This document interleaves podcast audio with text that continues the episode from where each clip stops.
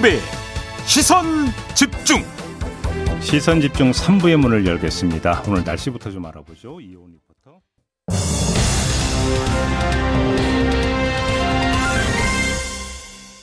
제가 하는 모든 일은 우리의 삶, 우리 서민들의 삶과 이재명의 참혹한 삶이 투영되어 있습니다. 앞으로도 여러분을 위해서 세상을 위해서 최선을 다하겠습니다. 여러분 고맙습니다.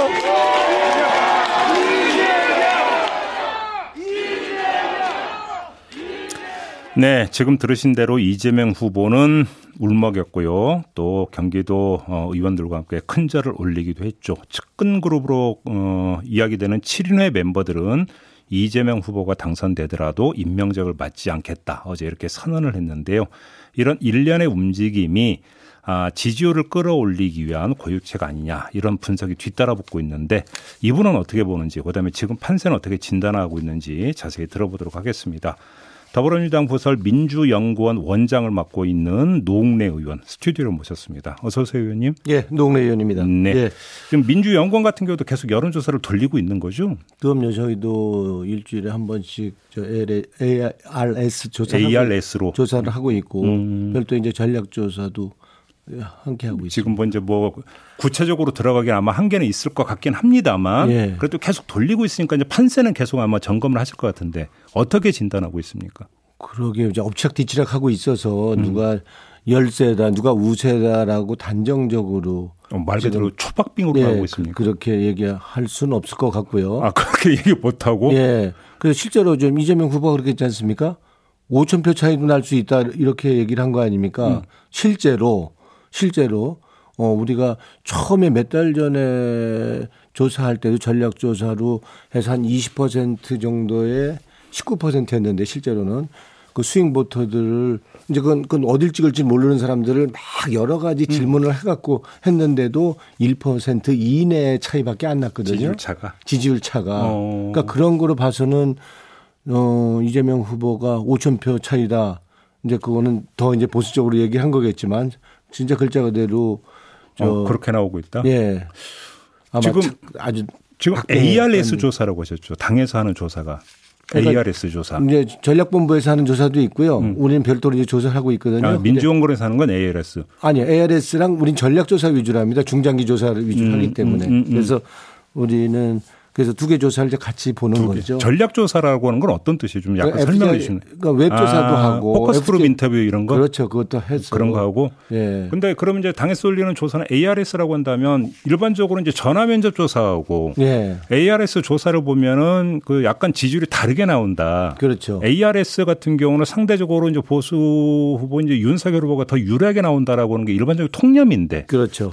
당에서는 ARS 조사가 초박빙으로 나온다라고 한다면 그렇게 지금 그 판세가 불리하다 이런 건 아니라는 얘기로 연결되는 아니, 거예요. 이제 이제 ARS 조사도 하고 전화 면접 조사도 같이 아, 하죠. 아, 같이 병행을 합니다. 그렇죠. 전략서 웹 조사도 하고 FGI, 음, 음. FGI 조사도 하기 때문에 음. 전체적으로 보고 또 빅데이터 에 나타나는 것까지 같이 보, 아, 빅데이터 보죠. 분석도 하고. 그렇죠. 오늘 동아일보가 지금 하나 보도한 게 있는데 민주당 내부 보고서를 입수해서 보도한 거 있어요. 의원님 보셨죠? 이 보도. 예. 요거를 보면은 아, 서울 같은 경우는 뭐 작년 4.7 보선 때보다 오히려 더 나빠졌다. 예. 이런 지금 자체 진단을 내렸다는데 혹시 이게 당 전략 파트에서 작성한 보고서입니까? 민주연구원에서 작성한 보고서입니까? 이거는 저 서울시당에서 자체 조사한 건데요. 서울시당에서? 예. 음. 근데 이거는 이제 굉장히 이제 보수적으로 이제 지금 상황을 봤다고 할 수 있고요. 보수적으로. 예. 보수적이라는 건 민주당 같이 좀 그래도 좀 그 불리한 부분을 최대한 반영을 해서 반영해서 조사를 했다고 볼 수 있고요. 서울 민심 4.7민 때보다도 더 나쁘다 그러면 선거 손 놔이죠. 아, 그, 네? 그, 정도는 아니다 이 말씀이십니까? 네, 적어도 이, 이게 우리 여당 보고서에서 서, 울 민심이 4.7 때보다 나쁘다 이렇게 나올 정도면 우리가 이길 가능성이 상당히 있다고 좀 저 반대로 생각할 수 있습니다. 왜냐하면 일단 지금 선거가 이만치 오면 음. 보통 심리 경호를 하는 거거든요. 음. 후보에 대한. 음. 그래서 거기다 마사지를 좀 합니다.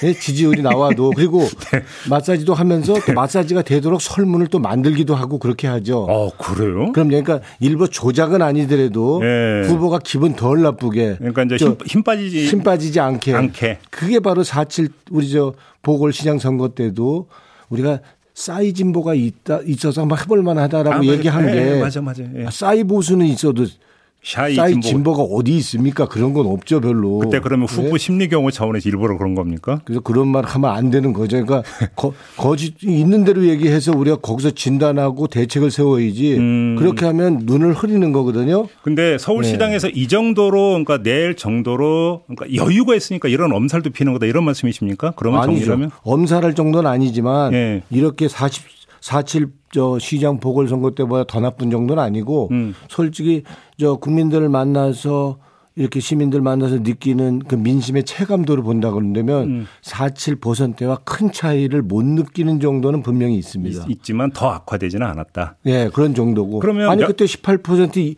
이상을 졌는데 그때보다 더 악화됐다 그런다면 지금 선거 지금 저 하나만 아니에요? 그럼 몇 가지 포인트 좀 한번 좀 그러니까 질문을 드리고 일단 20대는 지금 어떻게 분- 그 분석을 하고 있어요?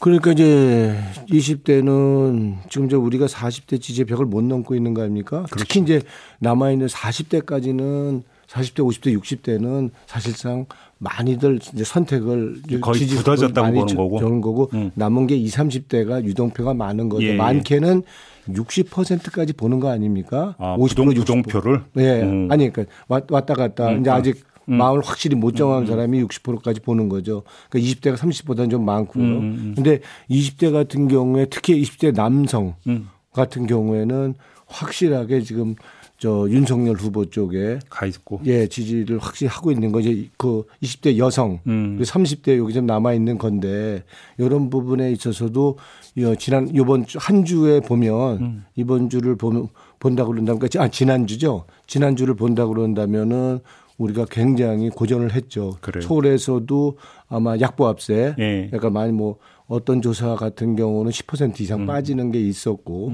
또 마- 이제 그 빠졌고 또 저 실제적으로 어 그렇게 이제 빠진 이유 이- 이유가 있다 그런다면 그 정권 교체의 그 구도 음흠. 그 여론이 굉장히 강하, 강하게 더 커져서 정권 교체론이. 양강 구도 양강 구도가 더 강화된 거죠. 음. 그러면서 이제 윤석열 후보는 지지가 오르고 음. 우리는 지지가 빠지고 그리고 특히 이제 20, 30대에서는 음.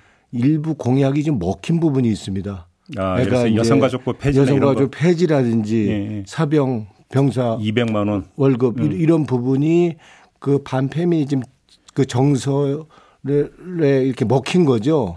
그래서 이제 그쪽 우리 20, 30대가 많이 지금 윤석열 후보 쪽으로 음. 이제 좀 몰린 부분이 있는 거죠. 그럼에도 불구하고 아직 윤석열 후보를 완전히 굳어졌다고는 볼 수 없다는 말씀이십니까? 아직도 그래도 유동적인 부분이 있다고 보시는 거예요? 왜 그러냐 하면 예. 지금 이렇게 우리가 조금 밀리고 우리는 답보 상태고 지지율이 정체임에도 불구하고 음. 당선 가능성은 어떠, 어떻게 보세요? 당선 가능성은 우리가 이렇게 밀리고 정체되고 답보됐는데도 음, 음. 지금 당선 가능성은 20에서 30% 우리가 앞서고 있- 있거든요. 그걸 어떻게 읽어야 되는 네? 겁니까? 그거 그러니까 그거는 이 당선 가능성이라는 게 선행 지수 같은 효과가 있는 거거든요. 네. 그러니까 이건 분명히 그러면 우리는 잠재적으로 지금 지- 추가 지, 지가 상승할 수 있는 여지가 있다는 거죠. 그러니까 지금 선행지수는 게 이전 조사를 보면은 당선 가능성이 높게 나왔던 후보가 결국은 당선되더라. 예. 이전의 경험칙으로 보면 이런 그렇죠. 말씀이신 거죠? 그렇죠. 그래서 어. 이제 20, 30% 당선 가능성이 높다고 하는 얘기는 음. 적어도 이재명 후보를 그러니까 이제 적어도 윤 후보에 대한 그 역량의 부족, 음. 역량에 대한 불안 이런 거에 대한 한계, 네. 실망층, 또 비호감층, 음. 무당층 이런 층들이 이재명 후보 쪽으로 확장될 수, 있, 지지 확장이 될 수 있다 예. 하는 가능성을 보여주는 거라고 할 수 있겠죠. 이건 어떻게 보세요? 호남 쪽은 예. 이전 선거에 비해서는 압도적 지지세가 나오고 있지 않다는 게 대체적인 아마 추이인 것 같은데요. 예. 여지가 있다고 보십니까? 어떻게 분석을 하고 있습니까? 그러니까 저희가 지금은 한 60% 조금 넘는 정도 수준에서 나오고 있거든요. 예. 70%가 안, 안 되는 예. 이런 정도가 나오고 있는데 아마도 이제 선거에 더 근접할수록 음. 더 올, 오를 거라고 생각하는데 그렇게 보시고. 아마도 보통 우리가 역대 선거를 보면 예. 저 거기서 박근혜 대통령이 당선될 때는 10.6%를 호남에서 받았거든요. 그리고 저 이명박 대통령은 9% 정도 받았단 음, 말이에요. 그러니까 우리는 90% 그러니까. 저- 예. 정도를 받아야만이 우리가 이기는 거거든요. 예, 예. 근데 요번에는 우리가 이렇게 여론 추계를 보면 저쪽이 10%는 더 넘을 것 같다는 느낌을 받는 거고요. 음. 적어도 우리가 85% 정도를 못 받는다 그런다면 음. 그러면 호남의 지지율은 서울과 동조 동조 동조가 되는 현상이 바로 있습니다. 그걸 여쭤보고 싶었는데 호남 출신 서울 그 시민들 있잖아요. 그게 뭐 보통 우리가 빛의 속도로 그게 동조화가 된다는 같이 거 아닙니까? 움직여요? 연동 연동한다고 이번 선거에도 거죠. 같이 움직이고 있습니까? 아니 그렇게 왔죠. 예. 그러니까 서울이 나빠지면 호남도 나빠지고 호남이 나쁘면 이제 그게 아마 먼저가 호남일 겁니다. 호남이 나빠지면 서울이 확실히 나빠집니다. 아, 같이 움직인다. 네. 서울 표심과 호남 표심이 그게 이제 빛의 속도로 동조화 현상을 음, 보이고 있어서 음. 그러니까 우리가 85% 이하의 호남 표가 나온다 그런다면 음. 아마도 서울도 굉장히 더 고전할 거다 이렇게 볼 수 있겠죠. 아, 그렇게 보시는 거고요. 그러면 지금 그 의원님 바람대로 만약에 호남 쪽에서 한85% 득표를 기록했다고 가정을 해보죠. 예. 그러면 전체 지지율에서 어느 정도로 상승 효과가 있는 겁니까? 말 그 정도가 된다 그런다면 예. 우리가 이제 예상했던 이제 각 시- 시도별로 이제 표 그런 정도의 이제 계산을 맞출 수가 있을 텐데 음. 그게 안 나온다고 그런다면은 우리가 일정 부분에 음. 표 다른 쪽에서도 표가 더 나와야 된다는 거거든요. 근데 좀 서울도 우리가 적어도 서울에서 이겨야만이 지금 대선을 이기는 거 아닙니까? 음. 근데 서울에서도 우리가 그냥 그냥 이기면 안 되고 5% 정도를 이겨 이겨야만이 이겼습니다. 아, 딴 밑, 저, 저 지방에서 좀 지거나 우리가 고전하는 거를 상쇄를 했는데 음. 예. 지금 이제 호남도 85% 정도 안 나온다면 당연히 우리가 서울에서 더 나오든지 음, 뭐 부산에서 더 나오든지 음. 이제 우리가 이제 안동 출신 후보니까 음. 경북에서도 더 나와야 되겠죠 대구랑. 그렇게 보시는 거고. 네. 지금 예를 들어서 이제 그 김건희 녹취록 그러니까 상황이 계속 이어지고 있지 않습니까? 네. 이게 여론조사에 추가 반영될 여지가 있다고 보세요. 어떻게 보십니까? 그러게 그렇게 추가 반영될 여지는 전 많지 않다고 봅니다. 아, 그렇게 보시는 거고. 예, 이거는 아마도 예. 이 거꾸로 이제 우리가 예상할 때는 적, 이 녹취 내용이 나오면 윤석열 후보 지지율에 마이너스 요인으로 작용하지 않을까 이렇게 예상을 많이 했던 거 아닙니까? 음. 예. 근데 이게 실제로는 이 결과 녹취 내용이 나오니까 이 20, 30대 여기 여기 남성들이 갖는 이 반페미 페미 페미 정서 음, 이거를 이게 자극을 해서 음. 거꾸로 음. 윤 후보 후보의 20, 30대 청년들의 그 지지율 상승에 오히려 결- 일정 부분 오- 어, 거꾸로 그 플러스 요인을 작용한 면도 또 없잖아 있는 결집 거거든요. 효과를 발생시켰다. 그렇죠. 음. 이제 그런 면에서는 예. 하여튼 우리가 그럼 좀- 예상했던 거랑 많이 다른 그럼 거고. 손해 보신 겁니까 민주당 입장에서는 뭐 결과적으로는 크게 이저뭐 그게 뭐 이익 본 것도 없고 손해 본 그렇죠. 거. 뭐 그런 플러스 마이너스 제로입니까 그러면? 뭐 그런 거라고 봅니다. 근데 음, 이게 녹취록 이 내용을 사실상 들여다보면 사실상 이건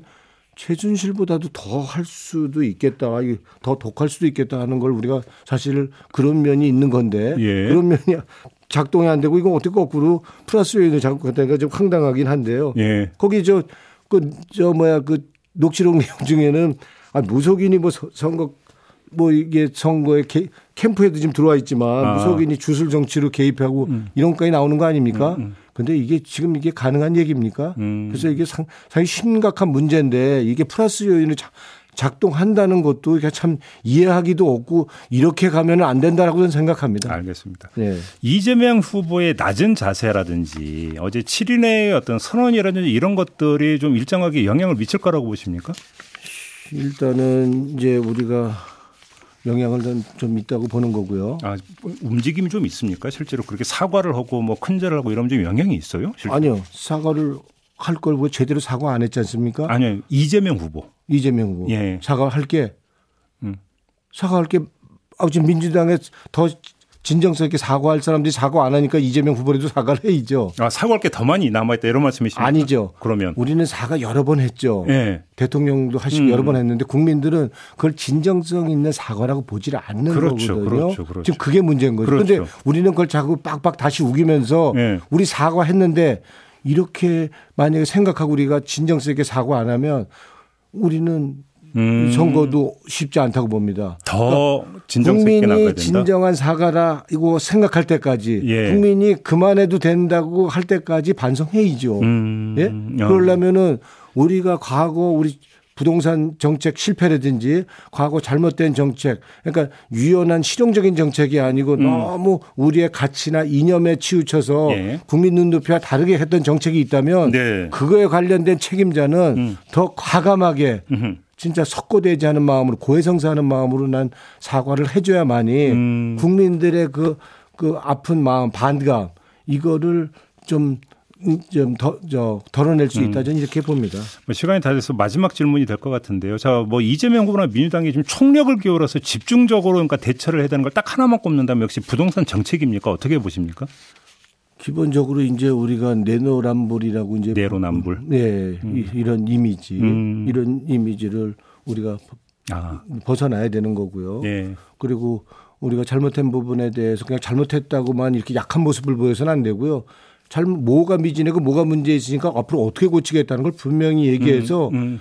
이재명의 대한민국은 어떤 어떤 거다라는 걸 확실히 얘기해 줘야죠. 그러면 의원님 개인 견해도 좋은데요. 예. 예를 들어서 그러면 지금 이제 그 대선과 함께 이제 보궐선거 치러지지 않습니까? 예. 뭐 지- 모든 것 무공천 예. 이런 카드도 꺼낼 수 있다고 꺼내야 된다고 보십니까? 뭐 그거는 난 오바라고 생각합니다. 오바다. 예, 왜 기책사유가 우리가 무슨 부정 비리, 예. 뭐 파렴치범이나 성범죄 있는 사람이 없는 상태에서 음. 우리가 그거를 기책사유가 분명하지 않은데도 그거를 공천 안 한다는 거는 난 바람직하지 않다고 보고. 어, 그렇게 보시고. 예, 뭐 두 군데는 뭐 그래도 공직선거법 위반이니까 할 수 있지 않, 이제 뭐 우리 후보 안 낼 수 있지 않 그런 점 후보를 내고 우리 외연 확대하는 후보를 내야 된다. 음. 민주당스러운 후보 말고 음. 중도에 외연 확대할 수 있는 음. 중, 중견 오히려 전문가 보선을 통해서 새 인물을 보여주는 게 오히려 그렇죠. 그래서. 플러스 알파를 해야 된다 이렇게 어, 보는 그렇게 거고요. 보시는 거군요. 우리가 지금 필요한 거는 이 이 저 단일화. 음. 이거는 누구 특정 후보의 전유물 아니다. 음. 우리도 결단하면 할 수 있다. 이런 우- 우리 그런 면에서의 우리는 잠깐 접근도 아- 필요하다. 안철수 후보의 단일화 말씀하시는 겁니까? 그럼요. 그게 이제 아마 이제 대선 막바지에 최대 아마 어, 그 시나리오도 않습니다. 시나리오도 올려놔야 된다는 말씀이십니까? 단일화가 그럼 특- 특정인의 음. 전유물입니까? 그렇지는 않잖아요. 그렇게 보시는 거고. 그럼요. 우리도 결단만 하면 할수 있죠. 그리고 안철수 후보가 뿌리가 정책 뿌리가 어디입니까? 그 얘기는 혹시? 의원님의 개인 견해십니까? 당에서 얘기가 되는 겁니까? 뭐 그거는 제 견해가 더 강하다고 봐야죠. 약간 머뭇거리셨습니까? 예? 네, 약간 머뭇거리셨어요. 왜냐면 우리가 이거는 저 조심스럽게 결과가 나온 다음에 얘기해야 될 사항이기 때문에 그런 겁니다. 이렇게 마무리할게요. 고맙습니다, 의원님. 고맙습니다. 네, 예. 더불어민주당 민주연구원장을 맡고 있는 노웅래 의원과 함께했습니다. 세상을 바로 보는 또렷하고 날카로운 시선. 믿고 듣는 진품 시사. 김종배의 시선 집중.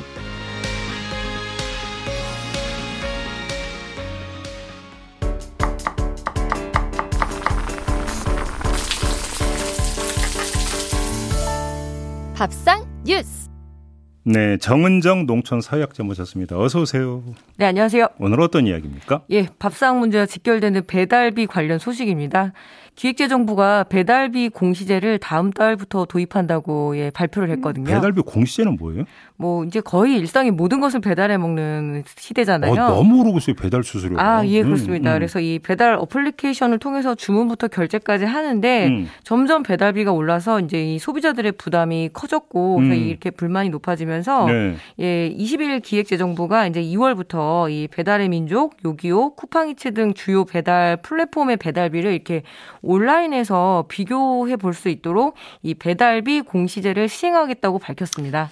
아, 갑자기 뭔 말이 막 튀어나오려고 하는데 그건 좀 이따 하고 네, 네. 일단 배달비 실상부터 우리 한번 좀 한번 다시 한번 짚어보죠. 네, 네. 너무 오르지 않았습니까? 예, 너무 올랐습니다. 그래서 네. 사실 이게 좀 지역마다 천차만별이긴 한데요.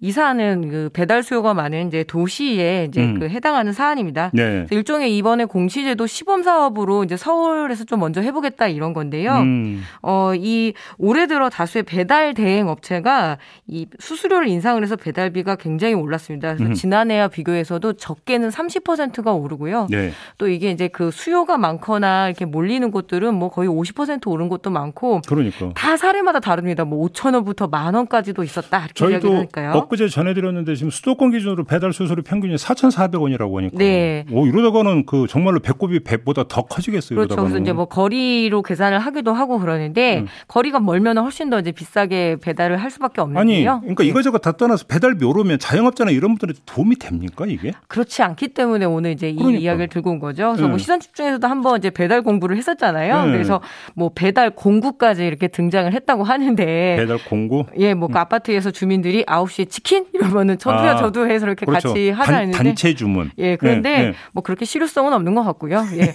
원래 이제 문 앞에 받으려고 하는 게 배달이다 보니까. 하긴 예. 그렇긴 해. 네. 예, 일단은 그 복잡한 구조를 좀 먼저 이해를 하셔야 될 것 같아요. 예. 보통 소비자들은 배달의 민족이나 뭐 요기요, 쿠팡이츠 같은 이런 배달 앱을 통해서 주문을 하잖아요. 음. 근데 여기는 엄연히 중개업자입니다. 그렇죠. 예, 그런데 기존에는 이제 배달만 전문으로 하는 배달 대행 업체가 이 주문을 받아서 음식을 배달했는데 문제는 지금 배민라이더스나 쿠팡이츠 같은 이런 배달 앱 플랫폼 회사들이 배달 시장에도 진출을 했거든요. 음. 그렇다 보니까 실제로 배달을 하는 이 라이더 뺏기라고 합니다. 라이더들의 굉장히 그 수요가 어, 수요는 많은데 공급이 달리기 시작했거든요. 인력 공급이. 예, 그러니까 우리가 많이 보는 뭐 바로고나 생각대로 이런 데를 이제 배달 대행 업체라고 하는데 음.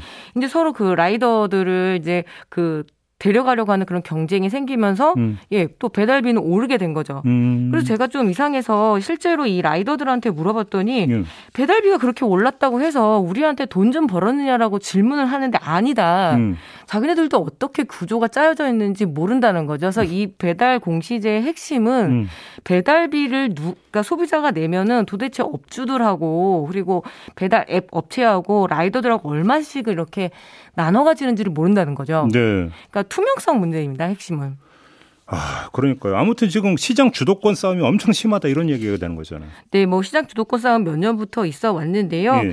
어, 이 특히 슈퍼갑이라고까지 하는 이 배달 앱 회사들, 뭐 어차피 이제 소비자들은 배민이나 혹은 음. 요기요나 쿠팡이츠 이 정도로 이렇게 이해를 하고 계실 텐데요. 음. 거의 완전 독점 시장이다라고 공정거래위도 판단을 하고 있습니다. 음. 그래서 이 라디오, 라디오, 라이더들 같은 경우에는 이제 건당 수수료를 이제 챙겨 가기는 하지만 아까도 말씀드렸다시피 배달앱의 시장이 어떻게 흘러가는지를 전혀 모른다라는 거죠. 네. 그 예를 들어서 이렇게 불금이나 오늘처럼 이렇게 비가 부슬부슬 오거나 이럴 때에는 업주들 입장에서는 배달을 못 잡는다라는 겁니다. 그러니까 예전 같으면은 뭐 족발이든 피자든 그냥 이렇게 자기가 피크 타임에 아르바이트를 고용을 해서 바로 직 직접 배송을 하잖아요. 근데 이제는 어쩔 수 없이 이 플랫폼 시장이 독점 시장이고 여기에서 이탈을 할 수 없기 때문에 내가 마음에 들든 안 들든 이 시장 안에서 굉장히 서로 경쟁을 해야 되거든요. 그러니까요.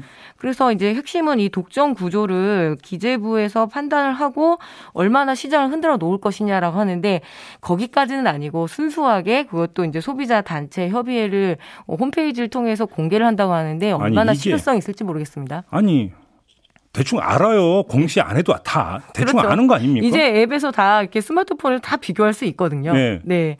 그래서 핵심은 그 힘을 가지고 이 시장을 흔들고 그리고 어떤 그 업주들 그리고 소비자들에게 편익이 갈 수 있도록 구도를 짜야 되는 건데 뭐 안 하는 것보단 낫겠지만 이미 배달비가 고점을 찍은 상태에서 이 공시제가 얼마나 효과가 있겠느냐 이제 이런 이야기들이 나오는 거죠. 참 이해를 못해. 아니 뭐 수백 곳이 있어가지고 정말 가격을 모른다 네. 배달 수수료를 전 모른다면 또 모르겠는데 그것도 아니잖아요.